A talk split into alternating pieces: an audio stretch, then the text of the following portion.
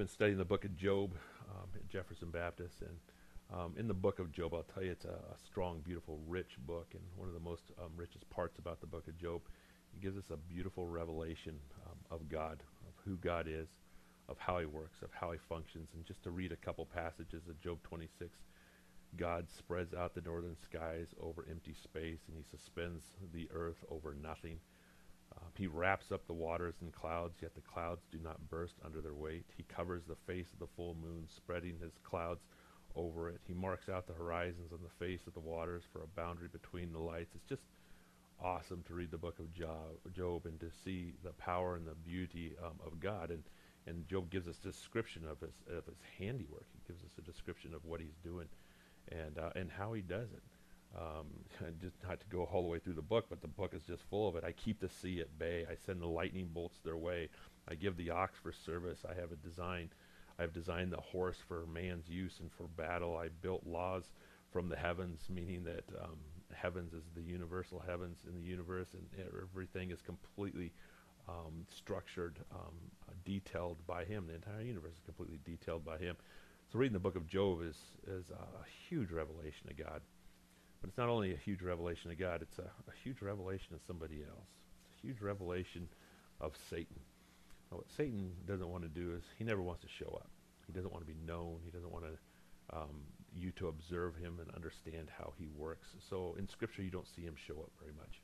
Uh, you, in fact, only see him show up three different times. You see him show up in Genesis um, with Adam and Eve, and you see him show up in the wilderness, and then you see him show up in the book of Job.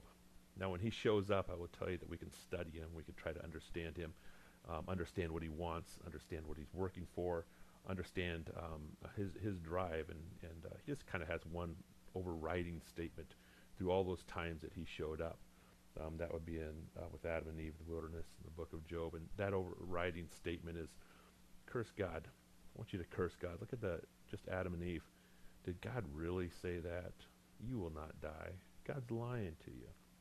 God knows that if you eat, your eyes will be open and you'll be as powerful as Him. He's trying to just get us to turn away from God. He's trying to get us to curse God. He's trying to get us to step away from God. So let's look at this book of Job specifically. I mean, it just comes right out as Satan literally shows up in chapters 1 and 2. And the whole conversation is um, I want Job to curse God. And he'll curse you to your face if I do what? If I can have him to create suffering on him. Satan does have a method. He wants us to curse God. And one of his overriding strategies is to give us suffering for the purpose of cursing God. He wants to be a cursed God, so what does he do? He brings suffering our way.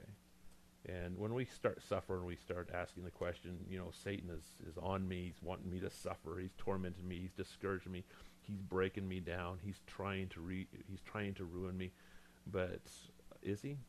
He's actually just trying to do one specific thing. He's just trying to get you to curse God while you suffer. Isn't it interesting that um, Job, uh, Satan could have done anything with um, Job? It is interesting that uh, if he could have done anything, that um, you ever ask the question, why didn't Satan possess him? I mean, why did um, Satan get, make Job foam at the mouth? Why didn't Satan bring confusion to him? Why didn't Satan create Job to do these vile acts? Uh, the reason why Satan did not possess him is because if he went into Job, um, all of Job's actions would have been um, Satan's actions. Why? Because he's completely, completely and entirely possessed by him. So Job doesn't want to possess, or Satan does not want to possess Job. Satan wants to destroy Job, and the way he can destroy Job is getting him to curse God. So he doesn't possess him. He brings suffering upon him for the very purpose of getting him to curse God. So we suffer with this coronavirus. Um, we uh, can often think that Satan is trying to destroy us. Satan is trying to um, kill us. Um, Satan is trying to ruin our families. Satan is trying to destroy our lives. Satan is trying to um, destroy America, start trying to divide, um, divide America, divide America and other countries. Satan has all these schemes, but really he only has one scheme, and that is to get the believers uh, to curse God. Is to get the unbelievers to curse God. That is get us to hate God and turn away.